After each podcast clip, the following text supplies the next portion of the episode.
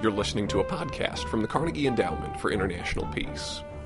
Um, good afternoon. Uh, it's my pleasure to welcome you all to the Carnegie Endowment. My name is George Perkovich. I'm a vice president uh, for studies here. Uh, it's my pleasure um, to introduce General John Toolan. Uh, there's no issue more important to U.S foreign policy, national security policy, uh, and certainly to South and Central Asia than the future of Afghanistan. Obviously, the U.S. role in Afghanistan has been immensely important, and it's going through a, a, period of transition and change, which is very challenging. Uh, we had uh, at this podium last week Senator John McCain uh, described the Afghanistan war as entering its twilight phase, uh, twilight hours.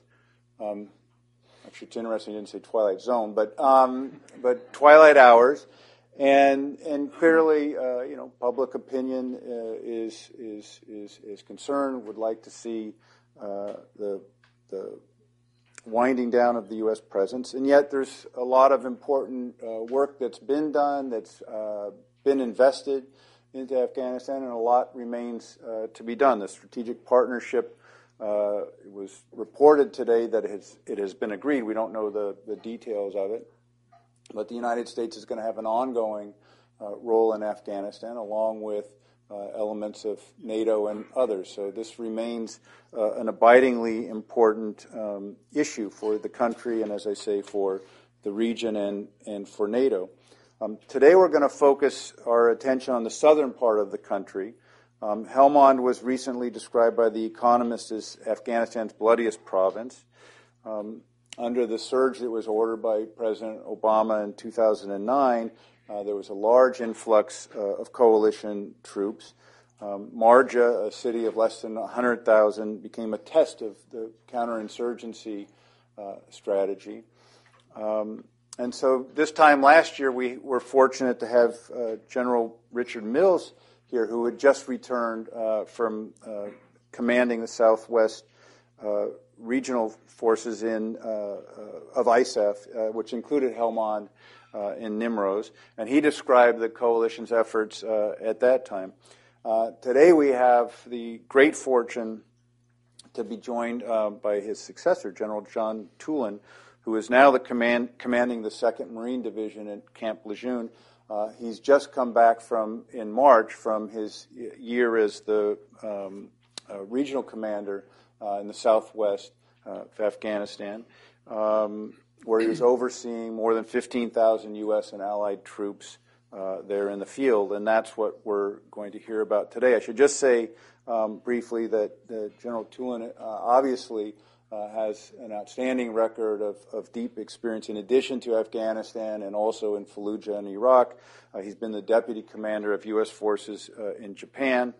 Um, he's a distinguished 35 year veteran uh, of the United States Marine Corps. Um, we are grateful for your service and, and honored for your um, presence. Uh, and what we're going to do uh, today is the general make a few introductory remarks. Um, he has a video that he's going to uh, that will be projected on that screen, which I think everybody uh, can see. And if you can't, then in the back, perhaps you can stand up. But I think it's visible. Uh, and then he'll make some more remarks, and then we'll open it up uh, for for discussion. So with that, uh, let me welcome General Toolan. Thank you. Thank you, George. Appreciate it. Thanks. Uh, well, ladies and gentlemen, it really is a pleasure to be here in the Carnegie Endowment. I understand it's got a pretty rich history, and well, it's been around a while, I guess. What I'd like to do is uh, show this film. We put this film together uh, in February, late February. I knew that it was very important that when I got back home to be able to get out and uh, spread the word, at least from my perspective. And so hopefully this, what this film will do is it will point out some of the things that we were focused on. And then what I'll, I'll do after I show the film is uh, make a few remarks, talk about some of the challenges ahead, and then uh, I'm open to uh, question, any questions. So with that, if we could showed this film, the first comments are being made by the governor, district governor of uh, Marja.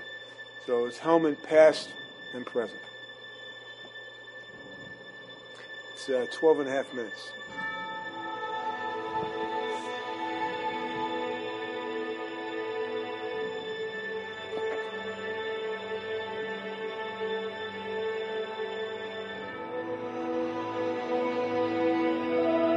30 years, Afghanistan was uh, deeply involved with the uh, war, with a war which is they uh, every household they lost their theirs, and uh, in every household they lost one or two uh, of uh, part of their family, a member of their families, and they all got hurt badly, and, and this you know this places was actually war zone and this province, uh, provincial province, was one of the war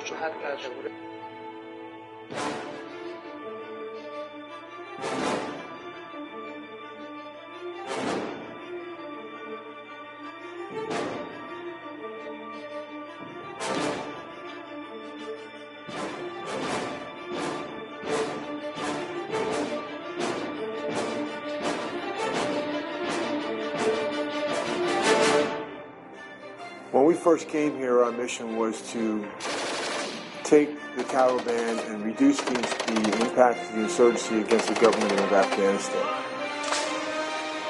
Uh, we've taken the fight to the Taliban, and the Taliban no longer can really engage the coalition forces here in Helmand province. The Taliban commander has been killed, and the rest of the Taliban have moved out to Yasir Shai. When we first pushed into Marja back in uh, February 2010, there, it was almost like a ghost town, for lack of better words. When we showed up, told the people we were coming, there was there was no one there. The uh, the bazaars were completely empty. No one was around. After a few weeks, the people started recognizing that the Marines were there. They would come out. They would greet us. They started opening themselves up, and uh, eventually they started flooding in, performing their jobs within the bazaar. Almost a year later, almost to the date, it was actually a year and two months. I returned to Marja. This time, I found that the bazaars were completely packed full of people, almost like a city back in the States. The greatest improvement I saw was there were solar panels lighting the entire bazaar. When we moved in there, it, it was, like I said, a ghost town. There was nothing. And then all of a sudden there's paved roads and solar panels, so at night they can safely walk around with lights all down the main bazaar, which is, that, that was pretty amazing. As you see right now today here, like more than like thousand people are setting wooden reinforcements in and resolving their problems with the government. This place has used to be the hub and the center for for the terrorists or the drug narcotic center, Marja. But as of right now, today you don't even see the signs or, or effects of them eh, here in Marja. Because you, you all are setting your people free here. Indeed, sir. We are together. Yes, As we are team. together. You're helping We are us, we together. helping you. Thank you. time when we pushed up uh, just north of here for uh, the PB, and uh, it was just completely empty, nobody here at all, not a soul around. And two weeks later, you pretty much got all this. Yep, everything you see. Uh, I think the best way actually is to go down Highway 1, one and see how the uh, the trade, the commercial trade has has developed. It's really fantastic. So I think we have seen uh, during the last uh, year or so, and, and also during our tour, a decrease in uh, kinetic activities. Uh, it's going better and better on the uh, commercial side, and we see more and more capable and more popular governance within within the city. Now the mission is changing somewhat. The mission is changing from what was our responsibility as coalition forces to engage the Taliban to now ensuring that we're backing up the Afghan security forces, the Afghan National Army, and the police, civil order police, border patrol, National Directorate of Services, etc. And so now we're in that advisor trainer mode. been a rather significant shift for us in the sense that the ANA and the Afghan National Police have really matured greatly over the course of the past year. But more importantly, what really hurts the enemy is when we have freedom of maneuver on the battlefield, and at any one moment they could uh, look behind them and there's a platoon or a company of Marines uh, just landed from our helicopters. As you know, Taliban have had a large presence in Helmand for the past eight years. I'm happy with the results that the Academy and the Marines are showing. I'm happy we have soldiers in different areas of Helmand who are trained by Marines. 215 Corps is the newest corps in the field. It's been built on operations. It's learnt its skills alongside the British Army and the US Marine Corps. and it's now more than a match for the insurgents. Today's Afghan soldiers are learning the engineering skills, artillery skills, intelligence, medical and clerical skills that are going to sustain it into the future. We're teaching the Afghans to teach themselves, and they're already proving capable counterinsurgents. They're a welcome stop against the injustice and cruelty of the insurgents. They are the future. The ability for what uh, General Nicholson and then General Mills and now General Toolan to have established those relationships with each of their Afghan counterparts. Each of those relationships has sustained the transition from each of those three Marine RC commanders. Um, and, and, that gives the Afghans a sense of um, uh, strength, knowing that that transition from one leader to another will endure. And that relationship that we've had with the Afghans has never wavered. But in addition, we're still continuing with our efforts in governance and development. So, for example, as many know, we went up to Kajaki just a couple of months ago. Why did we go up there? Because Kajaki stands not only as a symbol of GIRoA primacy, but it also is a symbol of American ingenuity and development. We needed to convince the citizens that there is some benefit to them siding with their government and allowing the government, quite frankly, to outreach to the citizens out in the districts. Uh, in really bringing agribusiness uh, to the forefront within Helmand province, making uh, farming and farmers more business farmers than just subsistence farmers. That and really getting a good grip and a good handle on the southeast power supply system and the efforts that are going to take place to repair and upgrade the Kajaki Dam just to give you an example of some of the things that we've been able to do since 2009, since the coalition forces and the U.S. surge began. I've told our Marines as they leave Helmand province and they go home after a rotation that not only have they contributed to the security and not only have they contributed to the advisor trainer role for the Afghans, but they've also transformed Helmand province in other ways. For example, from a commercial perspective, we've built over 1,072 kilometers of roads. Those roads are going to tie together all the major districts in Helmand province and allow the farmers to bring their produce to market. Instead of just subsistence and, and living off of it, they're now able to actually move that stuff around and sell it and make some money. We found uh, that whenever we make a, a gravel road, a simple gravel road, whether it be up 611 or up what we call Route Red. I guess you could say freedom of movement. The first word freedom is really what really what we're providing. It gives them the freedom to choose what they're doing. It gives them the freedom to choose like GIRoA versus uh, the Taliban. Afghans are innovative people. They can fix things, they can repair things, they can recover things. So a lot of things that we're teaching them, we're not trying to force feed a U.S. model on the Afghan model. Because these gentlemen, when you go out in town, they have repair shops, they have body shops, they know how to fix weapons, they can do what they need to do. And they rely on supplies coming up from Gereshk and Lashkar to make that economic engine go, and this will help that effort. As we get more connected to Lashkar this will help governance uh, so that the uh, provincial government can come up and uh, actually do the things that are necessary to connect the people to their own government. There has to be some alternatives to the growth of poppy. Poppy is something that is easy to grow, it requires very little maintenance, and it provides a lot of money. But that money doesn't go to the farm. It doesn't go to the legitimate people. It goes to the the land mafia, those that are more concerned about making money than they are about taking care of families. But counter narcotics has also been a big a big effort, and that's really been led by Governor Mangal, and he's made that a very strong theme to drive down the narcotics trade. So for a lot of time, that was about giving out subsidised wheat seed, so farmers could grow wheat instead of poppy.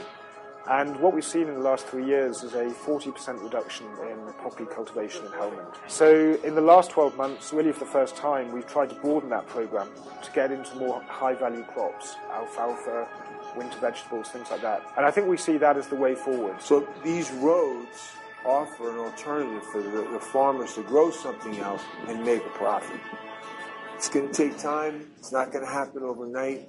But with the help of other nations, with the donations of other nations, with the technical know-how that's brought in through NGOs and IOs, we'll make a difference.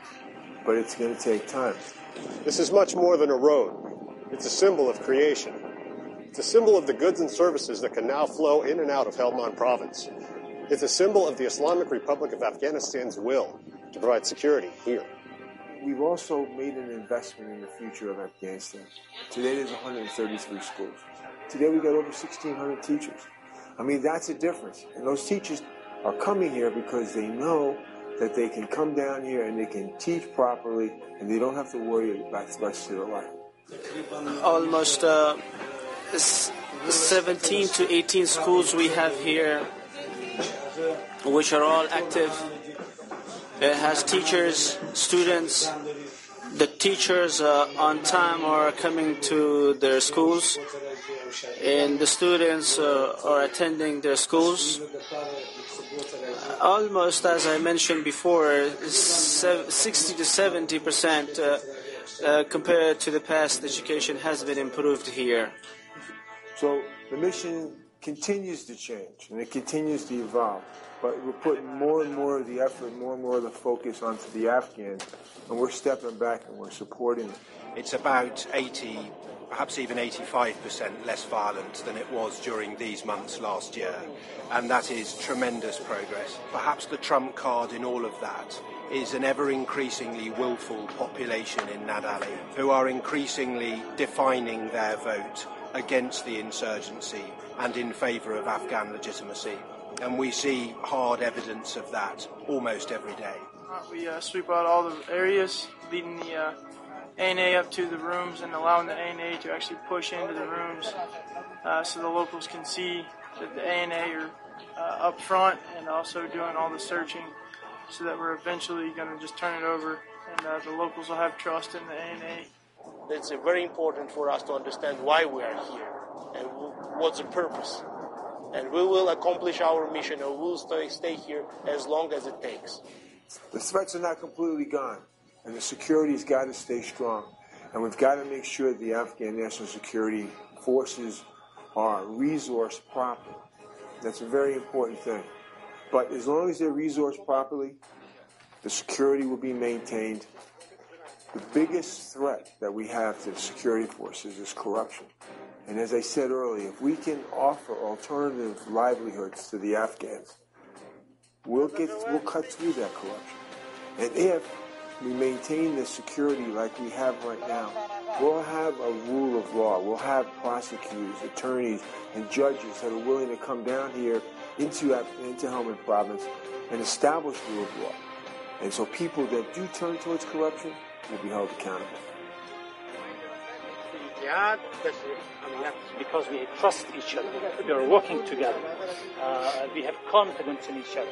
That's why we brought this peace. And that is the key. It is trust. Trust builds everything. The point is that we've made a difference. We've taken Helmand Province from a very kinetic environment, a place where we've had significant fights, significant violence, significant battles against the Taliban. So today, where the number of kinetic activities is diminished, yet the activity and the improvement in governance and development is just skyrocketing. So the difference is very evident.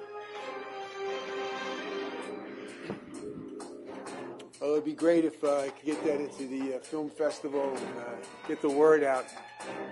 I know that I'm speaking to a very informed group here, so I, I, I, will be frank and say that uh, the, the film highlights a lot of the accomplishments. You may have noticed the sensitivity to roads. I, I really uh, have to say that I despise the article I read when I was in Afghanistan, I, and I can't remember the author. Maybe he's here. I don't know. called Roads to Nowhere, and you know, it made it sound like all the effort to you know build roads was just a waste of money. And I think what I tried to do is one number one make the connection that uh, you know the only way we're ever going to get any kind of business, any kind of legitimate economy going particularly in my in the region that I was responsible for, is they got to develop, develop the agriculture, the agribusiness, as as they say, um, and the roads were the only way to connect it. Uh, it. When I we first got there in March of 2011, it took almost two days to travel from south of Lashkar Gah, which is Camp Leatherneck, up into Sangin. Today it takes two hours. Uh, tell me it doesn't make a difference to the people trying to move pomegranates from you know their farm to Kandahar. Um, it's made a difference, and but uh, unfortunately, I don't know why that person wrote that article, but I wish they had come to Helmand Province. And the other point is, is that I mean, many uh, counterinsurgent philosophers and theorists have always said, you know, the insurgency begins where the roads end, and so you got to bring, you got to make that connection. The other thing I want to say is that um, all that progress can just fall apart quickly. There, it's it's not permanent. Uh, people talk about irreversible. I don't think that you can make it irreversible. I think the progress is real, it's tangible, but we could lose it. And the biggest threat, as I mentioned in the film, is in corruption. And I, I look at corruption at two levels. First of all, there's corruption at the central government level. Um, I can give you names of people. Um, Sher Mohammed Akhundzada is, this, is a senator uh, that is a close friend of President Karzai. And uh, he is the guy who uh, owns most of the property that's, that's producing the poppy. He's making, they're making a lot of money. And uh, unfortunately, he, has got a significant influence in, in, in my, my particular region. And it really rolls over and has an impact on the, on the uh, 82nd Airborne Commander's uh, region in Kandahar. Um, and if we can't restrict his influence, his negative influence in the area, we're going to have to contend with him for a long time. Uh, quite honestly, the governor that you saw in the, he's been the governor for three and a half years. He's a very effective governor. He's honest and relative and, and honest in relative terms, but he's an honest guy. And, uh, you know, there's an interesting competition between those who joined the communist regime, the Soviet regime, and fought as a Soviet officer, and then those who fought against the Soviets. And guys like SMA, Sher Mohammed Akhundzada, I mentioned, he's a former warlord. Uh, Governor Mangal was a, he, he fought in the Soviet with the Soviets in the Soviet Army when the Soviet was in control. There's a certain little you know distrust and dislike, but that corruption, the money that's made in the drug industry is phenomenal. We estimate a billion dollar industry in Hel- in in Helmand Nimroz province. I don't know what that figure turns into when it leaves Afghanistan and becomes heroin on the streets. It's phenomenal, but I haven't seen a number assigned to it. But it's a lot of money. And there are people in that central government who are profiting from it. And SMA is one of them.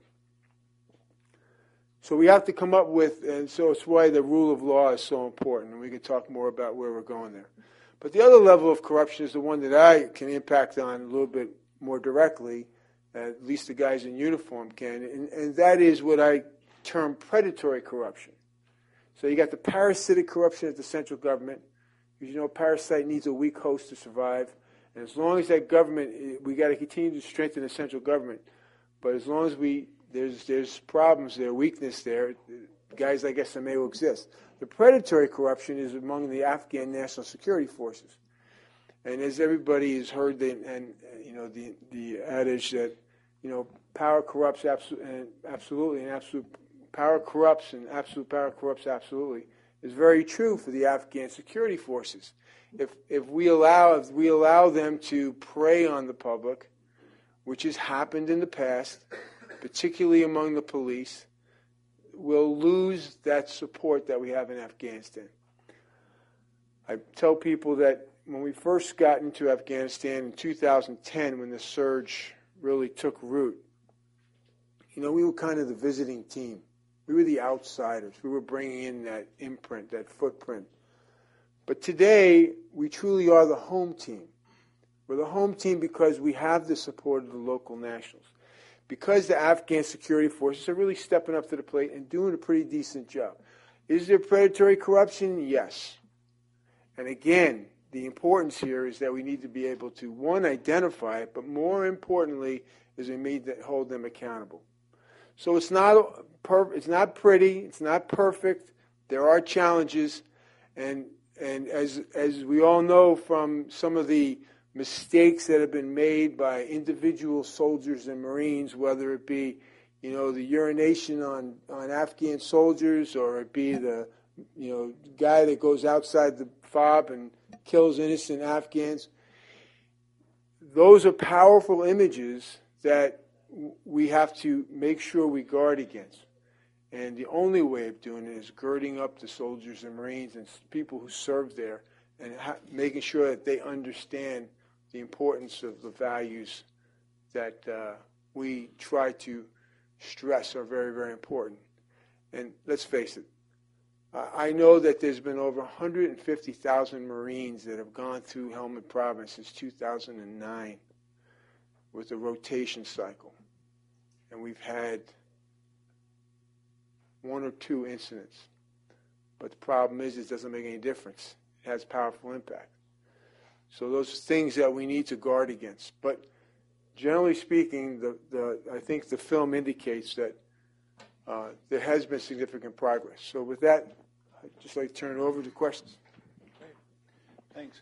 Um, I'd ask that if you have a question, you raise your hand. Uh, someone with a microphone will find you. And then please identify yourself and, and what your affiliation uh, is. And as soon as the microphones work their way up, we're going to start with this lady uh, here. We'll start on this side for now, and then we'll work our way uh, right here on this side. Amber, is there on the end? Sorry, the second. This, yeah. And is there another microphone that's going to be here? Great. All right. Thanks.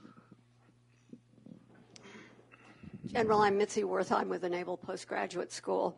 Um, are you going to put this on the web so the rest of the country can see it? You know, I'm glad you asked. I think we, we will do, but it's available in DVIDs, D-V-I-D-S, which I think anybody can access. And he's working on it right now. That's quick. That's good. um, I'm, I'm reading uh, Rachel Maddow's book right now called Drift. I don't know if you've read it yet. It's I have not. It's number one on the bestseller list, and it is an extraordinarily well-researched history of the U.S. military and how things have changed since George Washington. So I I'm now recommending it to everybody. But one of the questions it raised for me was the whole question of outsourcing, and the numbers of and and basically how that has hidden the number of people that are actually engaged. Um, and what's it called? Um, LOGCAP? Is that what it is? Yes. So, do you have any idea how many LOGCAP people you had to support your on the ground Marines? And how many Marines did you have at any given time? Uh, well, I mean, I, Marines, 19,000. Uh, but total forces in RC Southwest was 33,000. That was with the coalition coalition forces. And then when you add the civilians, it's added probably another 6,000. Uh, and they provided services from LogCap with logistics capabilities uh, to you know technical forensic experts that were uh, taking IEDs and getting fingerprints off them. Right? It's um, it is. I remember when we started drifting. And that's that's about a third. Uh, it's a it's a one to three ratio probably. It's uh, well seven thousand and thirty three thousand. Oh, I'm sorry. Yeah, right. One to four. When we started drifting, go on. Well, I mean, I think you know the drift was a result of, uh, I think, the efforts of the Department of Defense to really save money, because they looked at these contractors, uh, food service. Just take that as an example.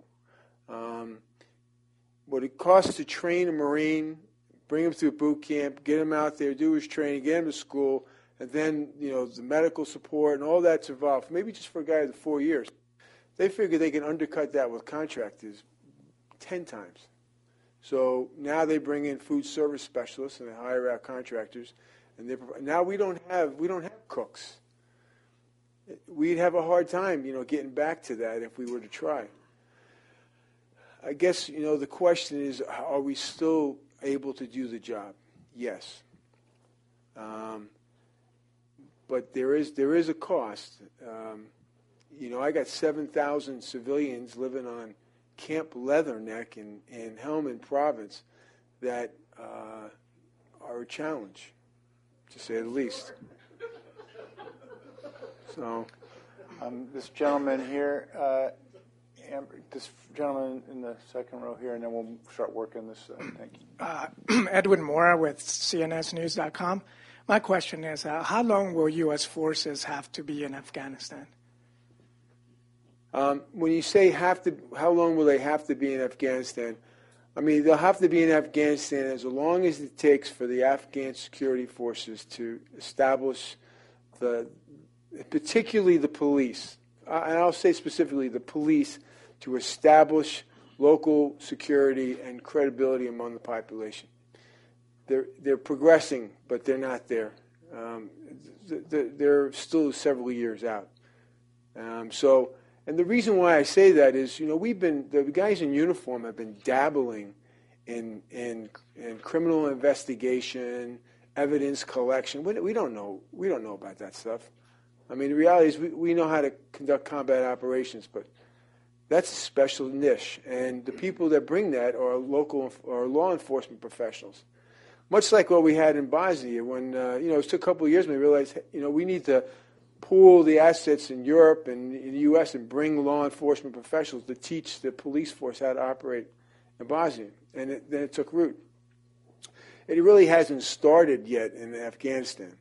But the force generation conferences that in the Chicago summit coming up in, in May and that's going to be an issue that, that's going to take greater importance is how do we get those law enforcement professionals into Afghanistan. And when that takes root, then I think certainly military forces will be able to back out because the Afghan National Army will move to the periphery. They'll move to the borders. They'll be operating where they should be on the Pakistani and Iranian borders and not in the populated centers. It's not a place for the military, it's a place for the police.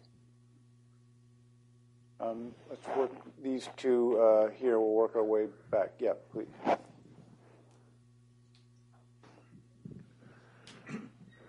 Uh, my name, excuse me. uh, my name's Arnold Zeitlin, and uh, I was uh, Associated Press bureau chief in Afghanistan some years ago when things were a lot more peaceful. Um, on the assumption that eventually military, foreign military forces will leave Afghanistan, whether it's tomorrow or 19, uh, 2014. And despite a strategic agreement that we read about, uh, if the Afghans were left to their own devices, what would be the consequences for Afghanistan and for U.S. national security?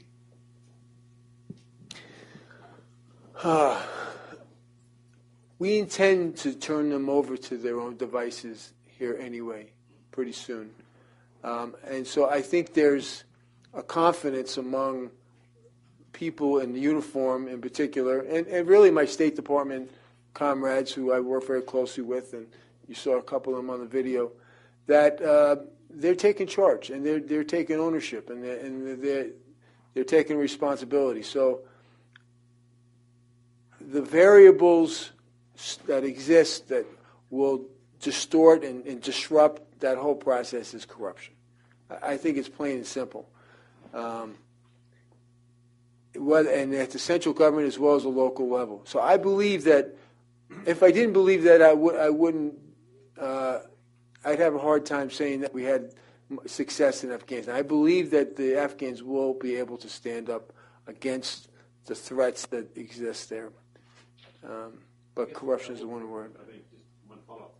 Mr. B, give the mic just so we pick it up on I, I, uh, I basically mean uh, mm. between uh, the Taliban and uh, the present regime okay. or whoever comes after the election. More specifically, yeah. I will tell words, you. Can the two of them ever come together to create a viable Afghanistan?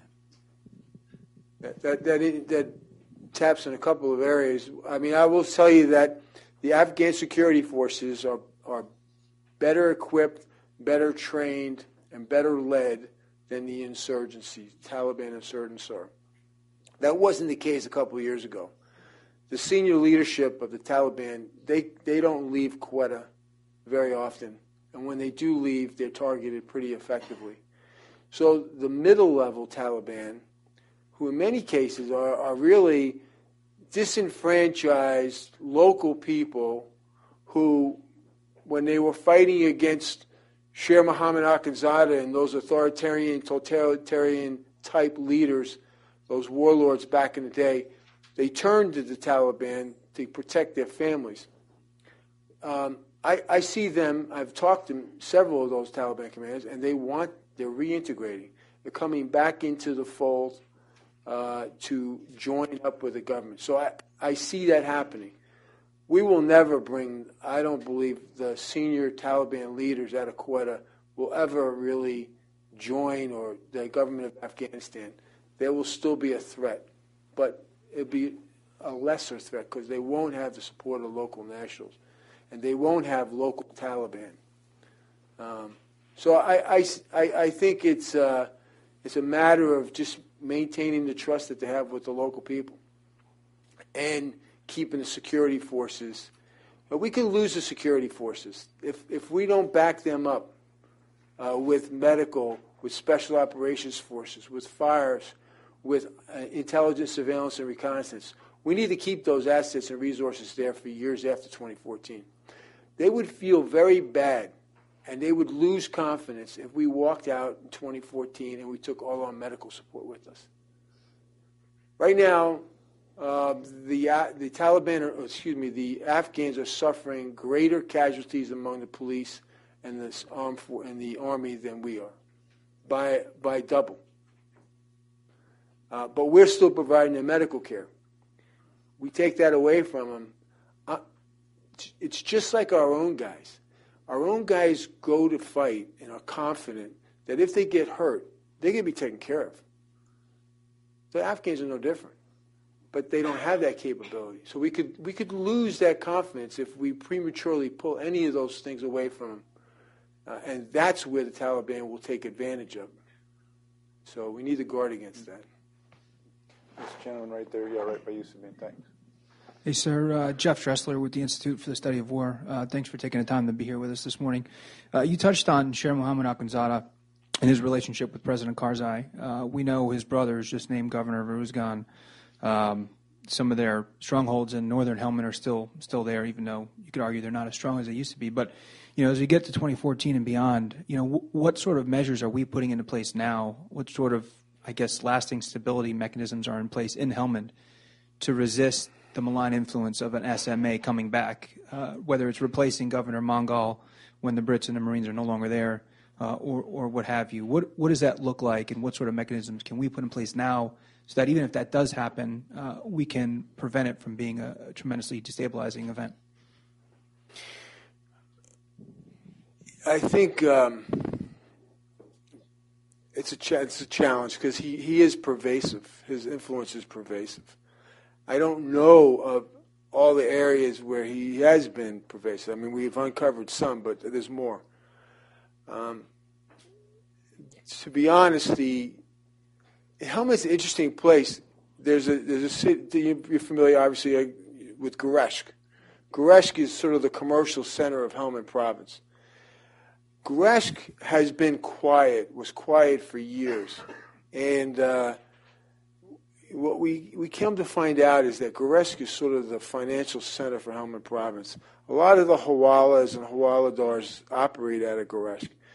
And the Taliban, the insurgency, has been funded by a lot of the criminal patronage networks that Sher Mohammad Akhundzada controls. Money goes through Gereshk.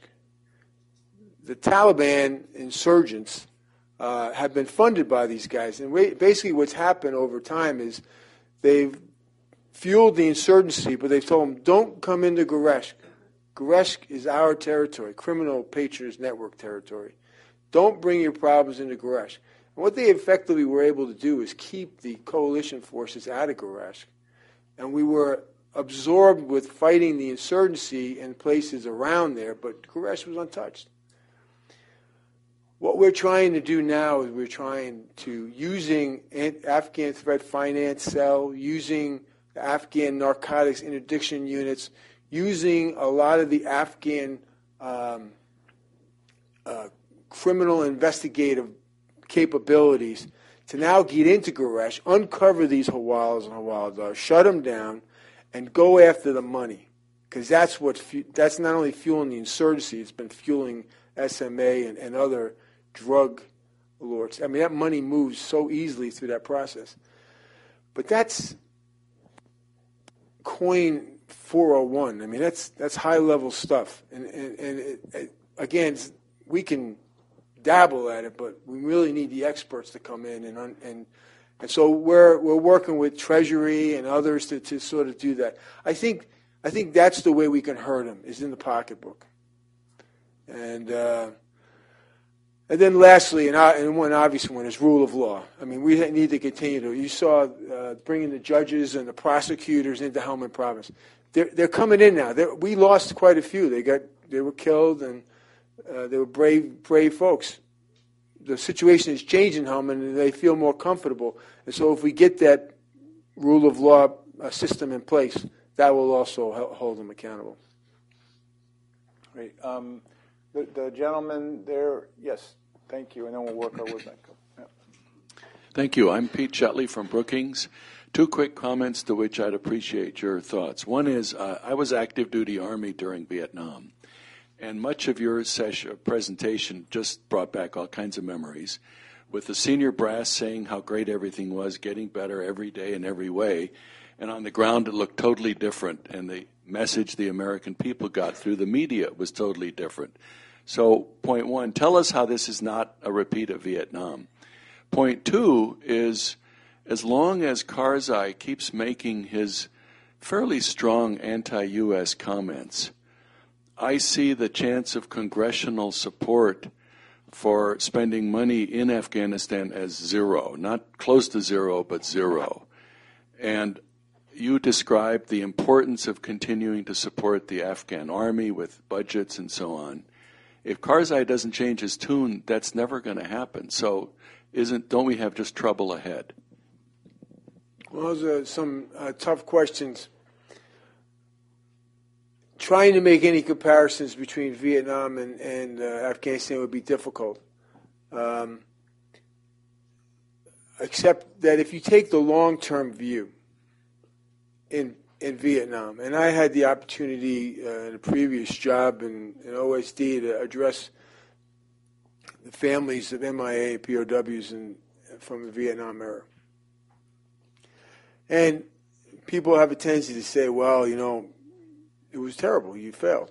You got the wrong perspective of what was going on on the ground.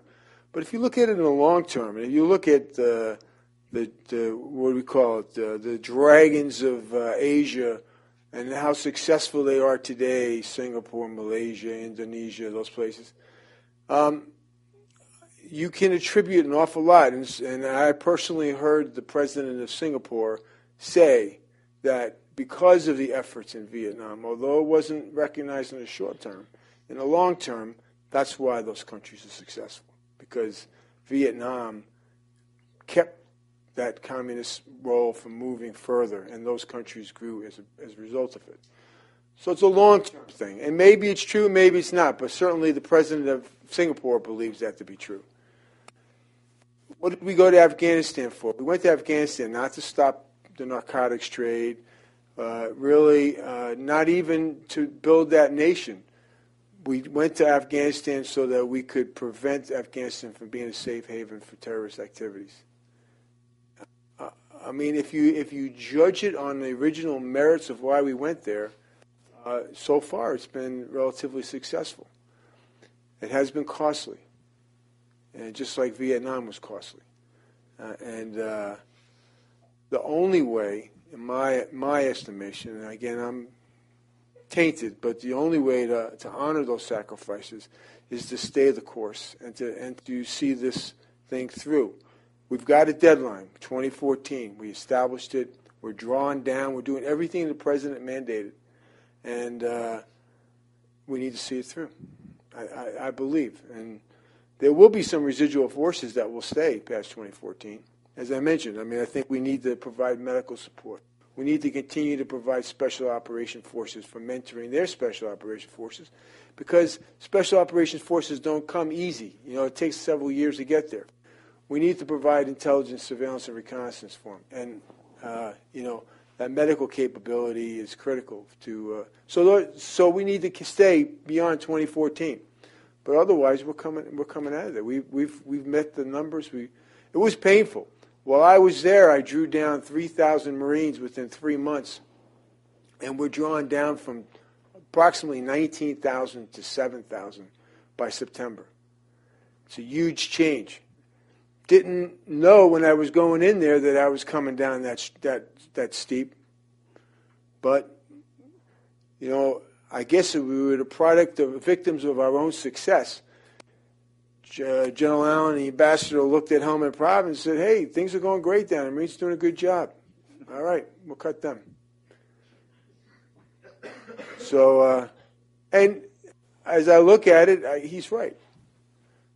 But as I said earlier, I mean, it's not irreversible. So I don't know if that answered the question. That was a tough one, but.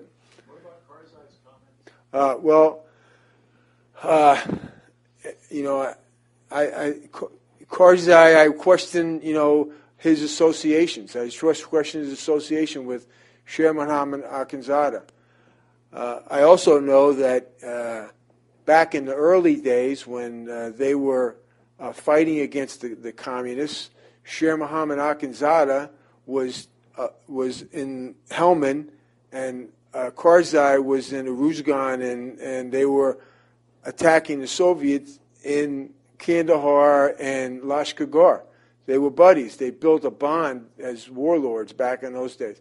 So I guess that's where the relationship goes. But today, he's a bad influence, and he needs to change it. But you know, if somehow he, he chooses his uh, advisors and counsel uh, unwisely.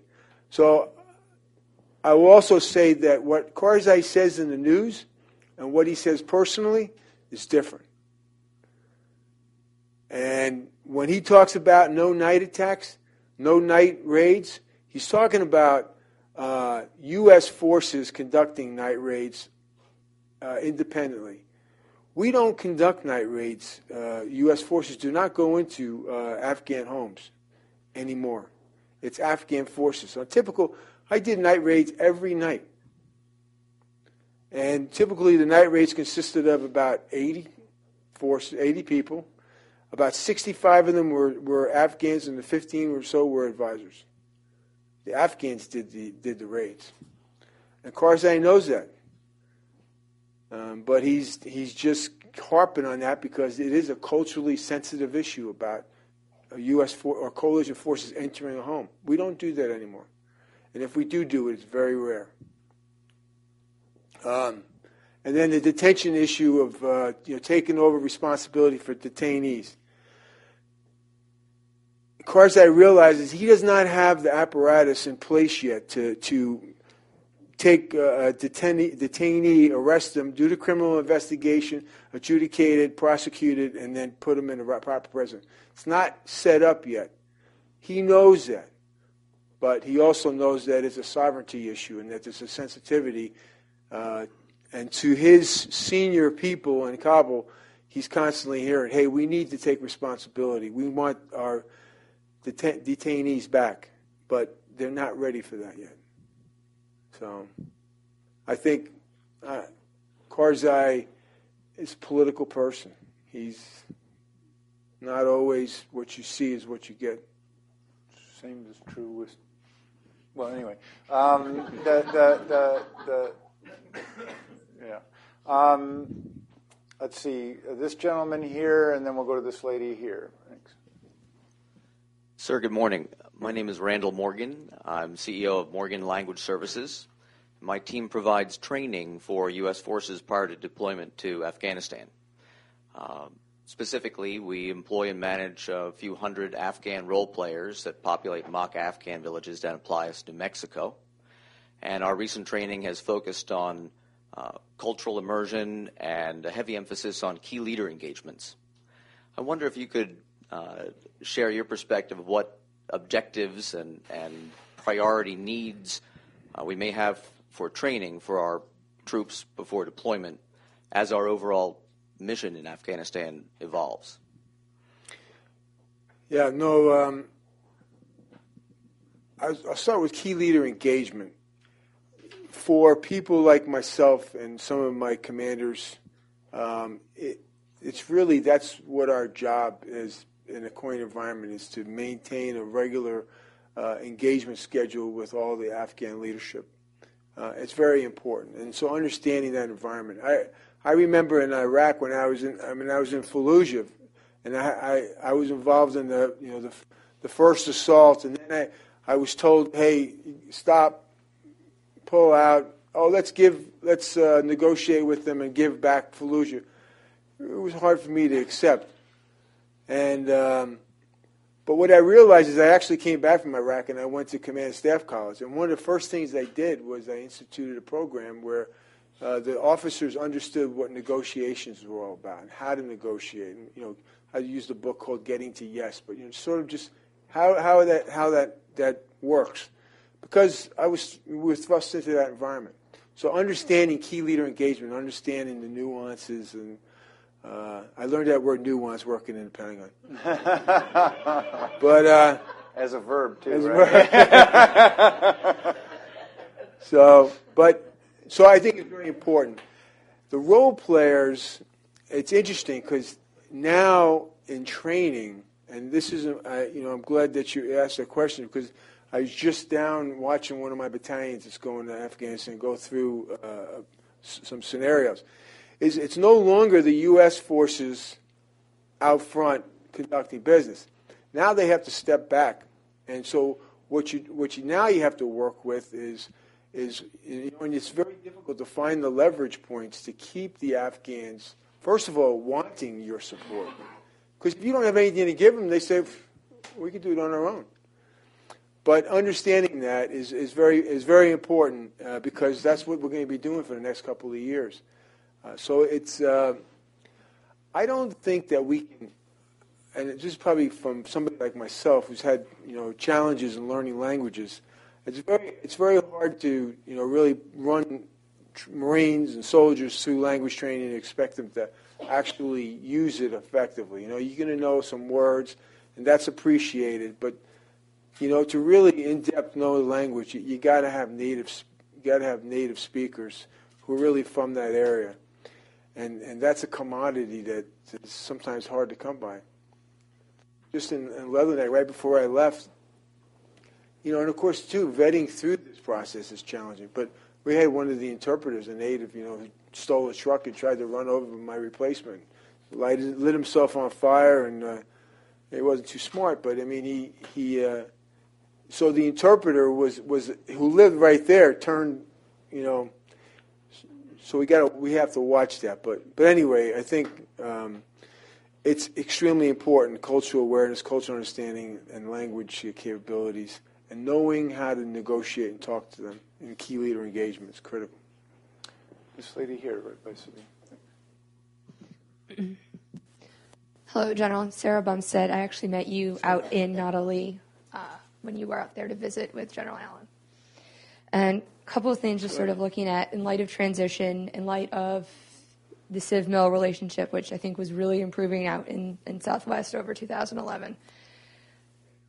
As your forces are drawing down and our civilian presence is starting to shrink a little bit too, how do we better prepare the civilians who are getting ready to go out to the changing dyna- the changing military situation in terms of our freedom of movement is now good is now going to change. Um, on another side, I know that I'm pretty sure that it was Michael O'Neill who referenced the food zone in Helmand and how that has had a significant impact on poppy growth within the canal zone. But it's now been moving out to the dash, to the desert areas. Um, the political advisor that I worked with from the Brits in the district, we were looking at how to actually engage the desert population and bring them into Daroa because none of the foreign programs could accommodate them because they were not legal.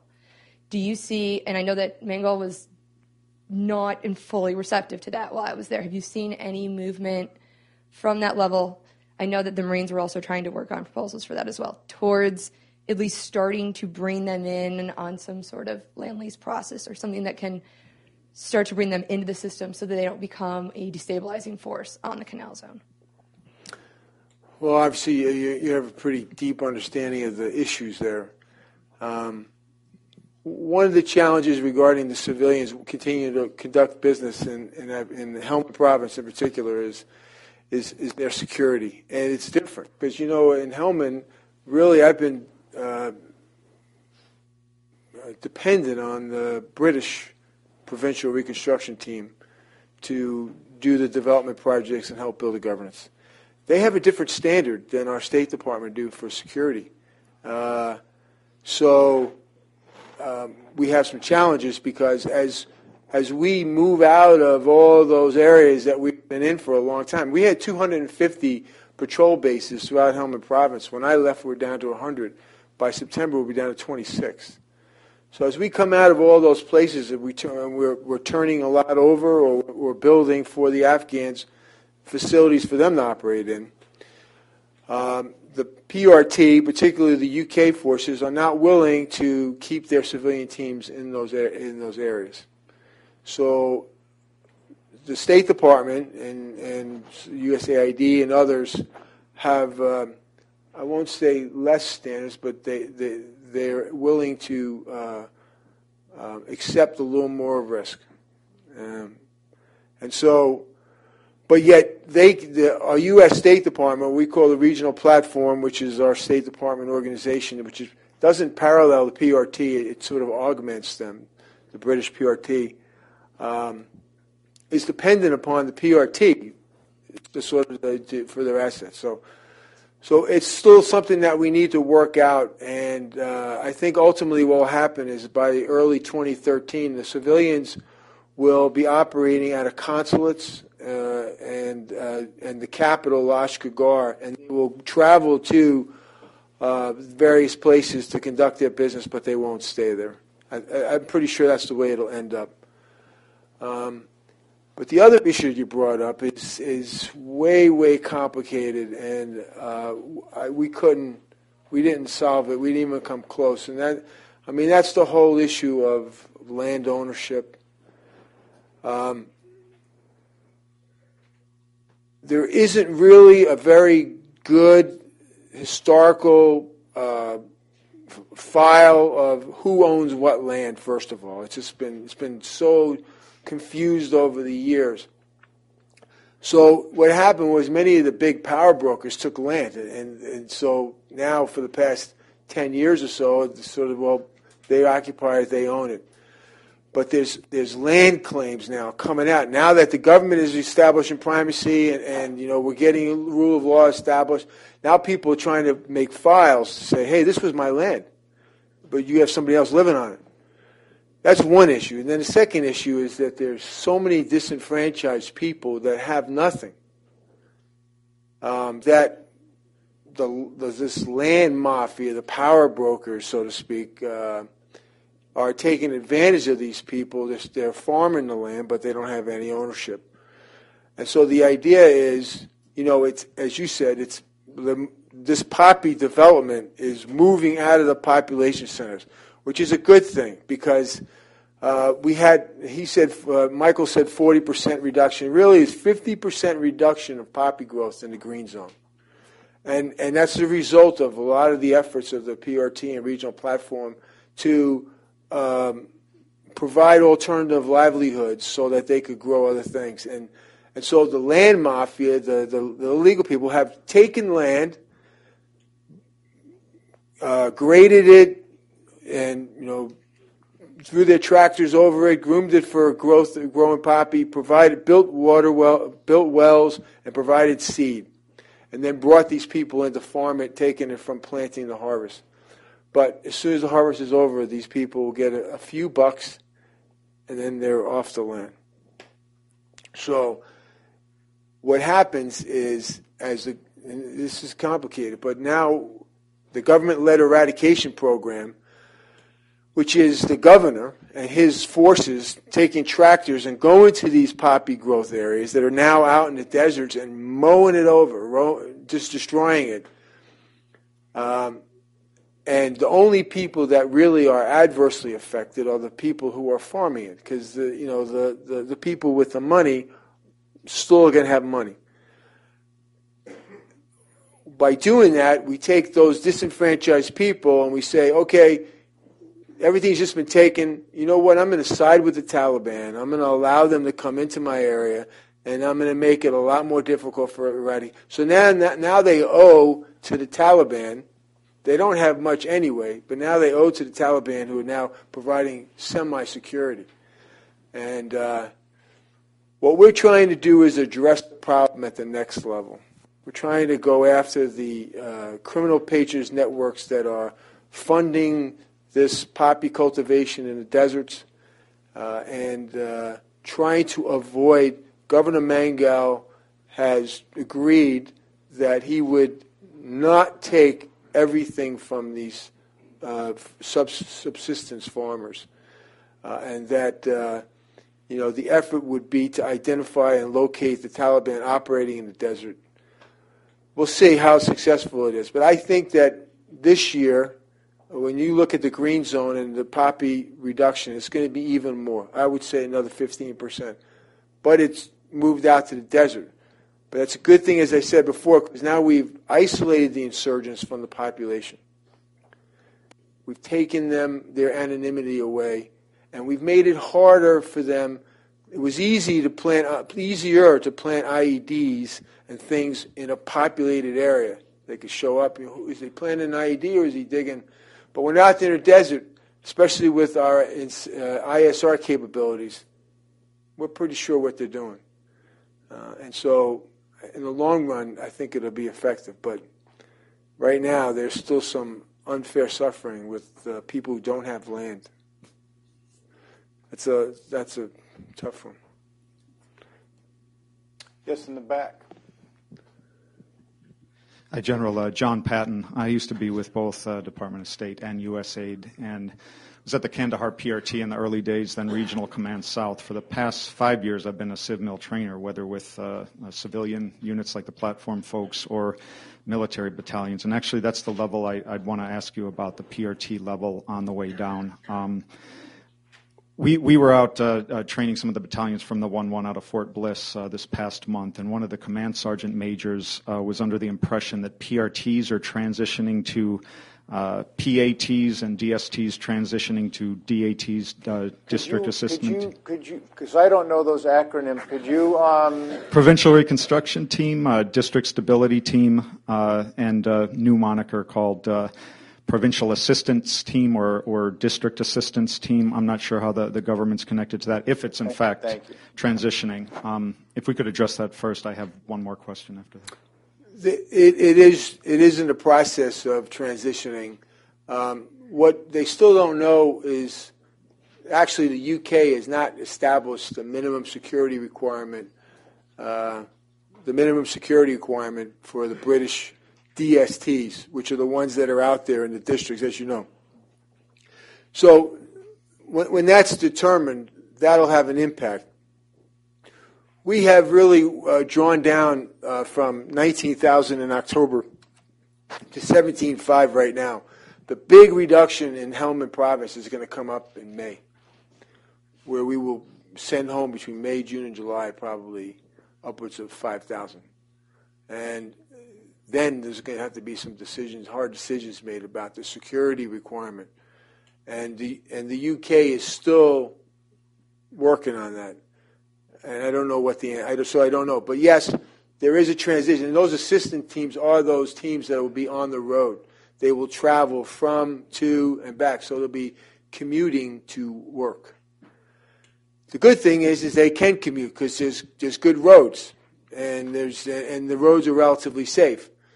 Um, but the bad thing is, is as you know, relationships are everything, and those relationships that have been built will now sort of fade fade away.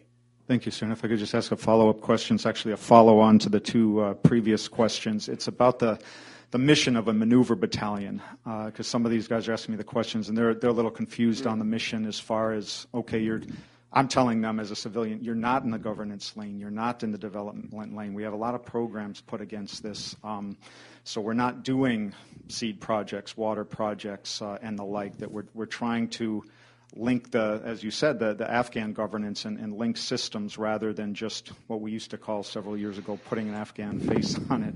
Um, right. But but in real terms, doing that. So because some of the projects have actually been destabilizing, uh, you know, from the research that we've done over the past 10 years, um, we're, we're trying to link those systems, but it is very muddy or fuzzy how we actually, you know, tell a maneuver battalion, one of them going to Shah Wali Kot in, in southern Kandahar uh, later this year.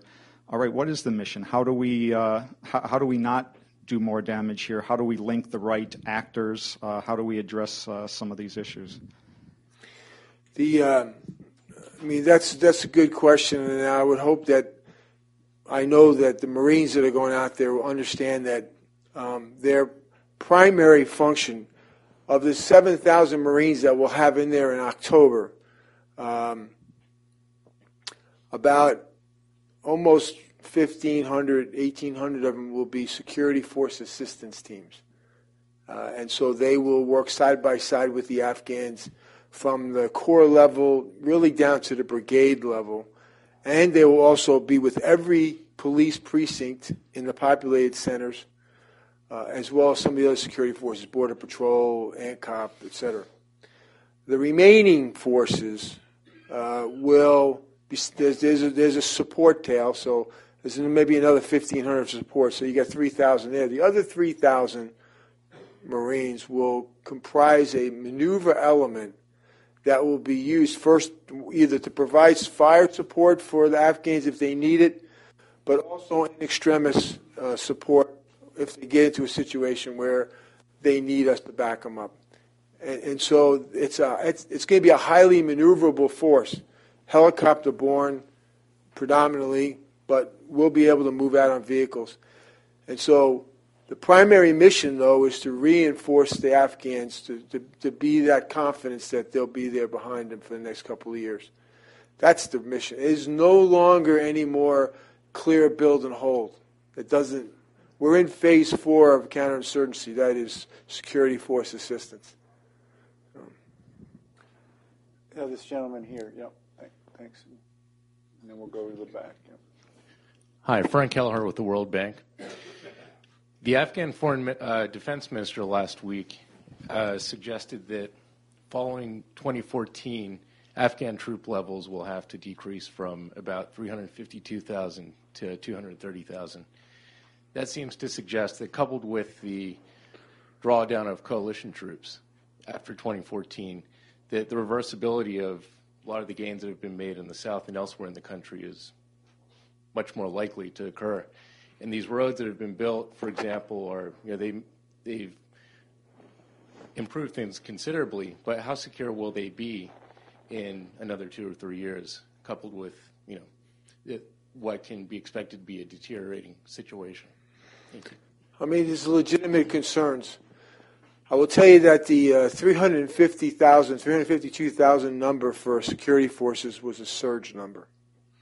I don't think it was ever anticipated that we would re- sustain 352,000 security forces beyond 2014. I think it's 20. I think then they said 2015 is when they would start looking at reductions. So it's been a surge number, much like what we did. We can't, we surged and, and we're coming down. Um, the, the problem I see with that is that we built a sort of contract. We established a little contract with these people that these jobs would be there. Now, it's possible, some say, that through attrition, that we could come down off those numbers and, and be able, and so we wouldn't have a major riff. We wouldn't be putting people out on the streets without jobs. That through attrition over the next couple of years, the numbers will come down. I don't know. I don't know how that's going to work. But we can't. The last thing we, we should do is is uh, uh, disrupt that contract that we have with those people who have really bravely committed to serving either in the police or the army. Um, there's never going to be enough police or Army to provide security on all the roads. We don't have enough now. And what we have to uh, rely upon is the, the local governments taking ownership of those roads. And, and I believe it's possible to do that as, we, as, we, as they see the benefit, the commercial and economic benefit that those roads provide them. And, and that's not an easy task, but there are places, you know, I can tell you up in Musa Qala, up there in the northern part of Helmand province, uh, where when we finished the road that connects Musa Qala with Gereshk, when we finished that, price of gas went down by three by by seventy percent. I mean, food products were able to be moved. People were making money. They want that road, and they're and they're they're investing in it, uh, and uh, it's, it's making a difference. So the security forces won't be able to protect them all, and you're absolutely right. It is something to be concerned about, but I think the local governments can take that ownership. So there was somebody in the back. Yes. Um, Rosemary Reed, citizen with DC Historical Society. You mentioned heroin poppy uh, twice, um, and I know it might not exactly be your area, but where is that market? Europe or United States? And do you do any kind of work to um, lower our, our need for it or intervention there? The uh, the narcotics industry is an interesting uh, challenge uh, for us there.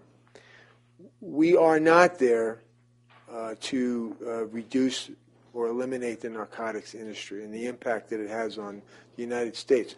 It's said that really the impact of Afghan poppy, heroin, has less of an impact in the U.S. as it does in Europe. I've heard various percentage numbers, uh, but 70% of the heroin that's running the streets of Europe coming from Afghan, Afghanistan for sure. It's the reason why the UK, to be honest, politically, they, when in their discussions with their people about why are they in Afghanistan, one of the, the elements that they raised several years ago was that they were there to go and try and reduce the impact of narcotics industry from Afghanistan in the UK. But we're not necessarily winning that that battle. Um, there's still not a lot of opium being harvested and, and then heroin being produced. Most of the pure heroin is being produced outside of Afghanistan. I've worked with the DEA very closely while I've been in Afghanistan. They're doing a great job. They're uh, working and training with uh, the Afghan Narcotics Interdiction Unit it's growing. It's having a positive impact. It's keeping people like SMA on the run. But uh, um, we're not going to be able, we're just going to be able to scratch at the surface. We interdicted $78 million worth of opium between October and March of this past year. I thought that was a lot. Uh, we, we had some great successes. But, you know, I've been brought back to reality when I speak to the DEA guys and they tell me, well, that's only about 12% of the amount of opium that's being moved through Afghanistan in and out across the borders. So we're just scratching at the surface. It's interesting that, and some of you may know this, but in uh, 98 to 2000, there was zero poppy grown in Afghanistan. The Taliban dictated that there would be no poppy because it was a violation of the Quran. Somehow, people didn't grow poppy. I think the Taliban realized, though, that, excuse me, when I say Taliban, I'm talking about the radical Taliban. I mean, there are religious Taliban who are legit, but the insurgent Taliban, excuse me, the religious Taliban said no growing of poppy, and the people listened. But then the insurgent Taliban, the ones that are living in Quetta, realized, hey, you know, if we're going to fund fuel this insurgency, we need funding. Drugs provided that for them.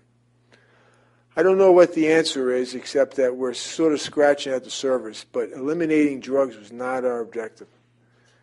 And I think the UK identified it as an objective, so they got a little bit of a. They need to explain to their public, hey, we're not we're not getting there. So I don't have the answer to that one, but you know we've been fighting that one in Mexico and other places.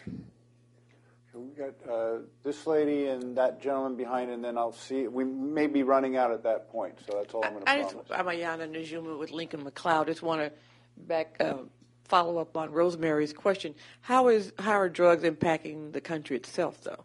You're talking about Europe and the U.S. What's happening in country in terms of drug use? And I know that's not your yeah, area, but yeah, no. Um, there are a lot of the, the local subsistence farmers that are harvesting the poppy that are growing addictions to heroin, to opium. Just clearing those, going through the process of scoring the bulbs and all that, that stuff works its way through. I mean, so they, they, they have an addiction problem. And the, the ulama councils, particularly in Helmand province, are on a mission to uh, prevent children from conduct, doing the harvesting. But they're a great you know, resource for labor, and so they're out there doing it. And they're developing addictions.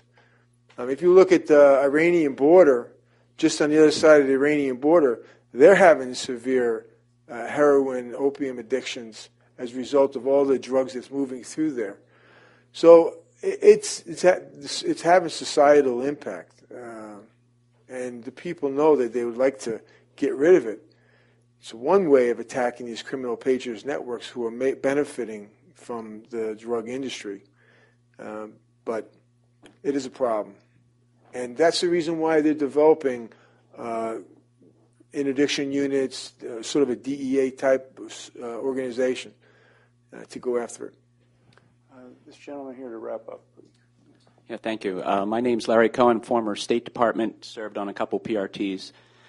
Um, first of all, I want to correct a misimpression you may have given. I don't believe the Taliban uh, eradicated or stopped poppy cultivation out of the goodness of their hearts. It was more a supply demand issue. Uh, they were That's sitting on a lot of stock, and uh, the prices had collapsed, and they wanted to force the price up. So It's a glass half full, glass half empty perspective, but you're right. I mean, I don't know which is true. Okay.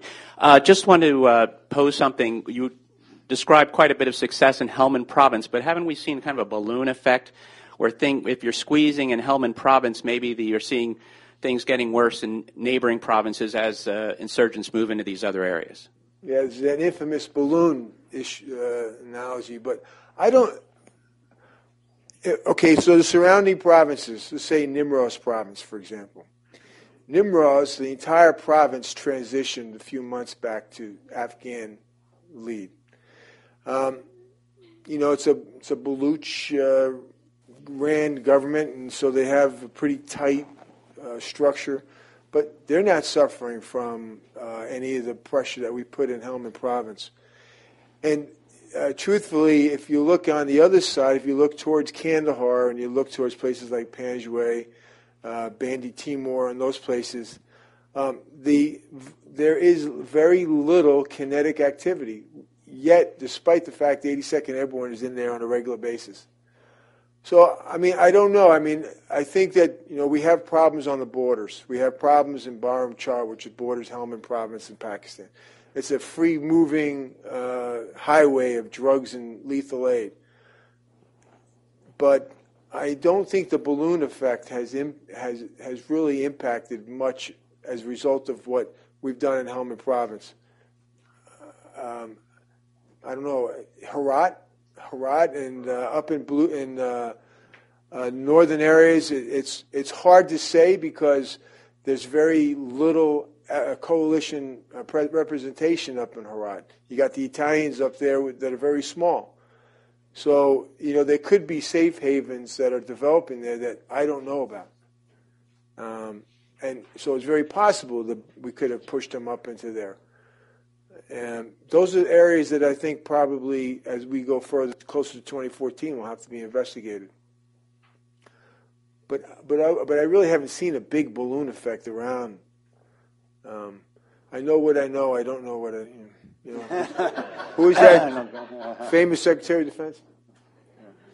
Well, I want um, personally to thank General Toolan again for your service and also coming coming out here and talking with us and educating uh, all of us. And I want to thank all of you for coming, and I want to ask you to thank the general. So, thank you.